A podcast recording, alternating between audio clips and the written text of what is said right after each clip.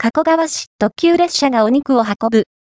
焼肉特急のオープン予定日は4月25日みたい。お肉が特急列車に乗ってやってくる。関札が乗車券、店内は電車風。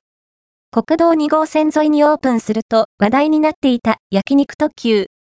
建築がなかなか始まらず、いつオープンするのか気になっている方も多いはず。